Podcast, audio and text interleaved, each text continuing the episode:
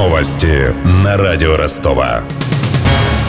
Здравствуйте, у микрофона Евгений Глебов. Прощание с погибшим российским послом Андреем Карловым проходит в эти минуты в здании Министерства иностранных дел в Москве. Ожидается, что на траурной церемонии выступит президент Владимир Путин. Напомним, из-за смерти дипломата он перенес свою ежегодную пресс-конференцию на завтрашний день. Пока же выступил глава МИД Сергей Лавров. Прямую трансляцию со Смоленской площади ведет телеканал «Россия-24». Мы провожаем в последний путь нашего товарища, друга Андрея Геннадьевича Карлова, который на боевом посту стал жертвой подлого, гнусного террористического акта. Андрей Геннадьевич всю свою жизнь, профессиональную, человеческую, любил жизнь, любил свою работу, был предан ею. Без привлечения это было главным делом его жизни вместе с семьей. И где бы он ни работал, везде его коллеги, зарубежные партнеры отмечали высочайший профессионализм и высочайшие человеческие качества.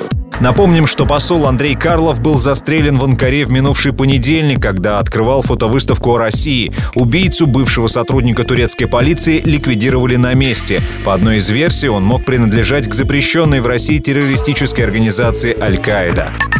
К другим новостям. Прокуратура будет публиковать примеры нарушений во время проверок бизнеса. Соответствующие указания дал глава ведомства Юрий Чайка. Кроме того, будет изучена законность внеплановых проверок предпринимателей. По данным прокуроров, больше половины из них не устанавливают никаких нарушений.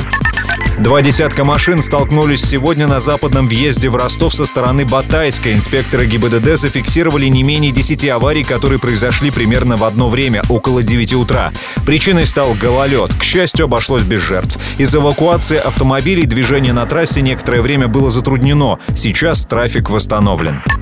И в продолжении темы почти треть российских автовладельцев оформляет ДТП по Европротоколу и без привлечения полиции. Такие данные привела Российская ассоциация автостраховщиков. В Ростовской области этот показатель еще выше, около 40%. В уходящем году в регионе зарегистрировано больше 4,5 тысяч аварий. Половина обошлась без пострадавших. Это один из главных критериев оформления ДТП без привлечения полиции, отметил представитель компании «Альфа-страхование» Юрий Нехайчук. По южному региональному центру у нас порядка 38-39% через Европротокол. Особенность Европротокола очень простая. И если убыток не превышает определенную сумму, на ваш взгляд, можно не вызывать представителей ГИБДД. Вы просто составляете бумаги, отдаете их своей страховой компании. На этом все разбирательства и завершаются. А очень важно, чтобы э, в ДТП не пострадали люди.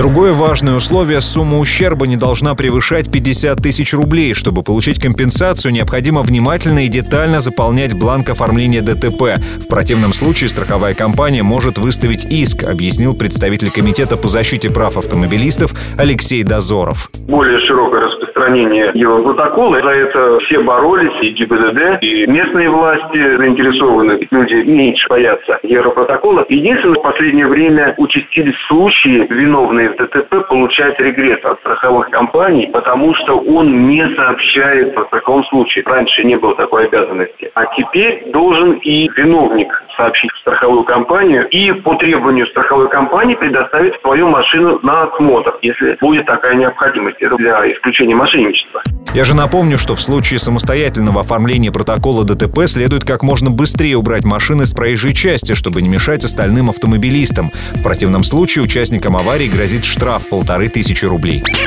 У меня вся информация к этому часу. У микрофона Евгений Глебов. Над выпуском работали Денис Малышев, Мария Погребняк, Ксения Золотарева и Александр Попов. До встречи через час. Новости на радио Ростова.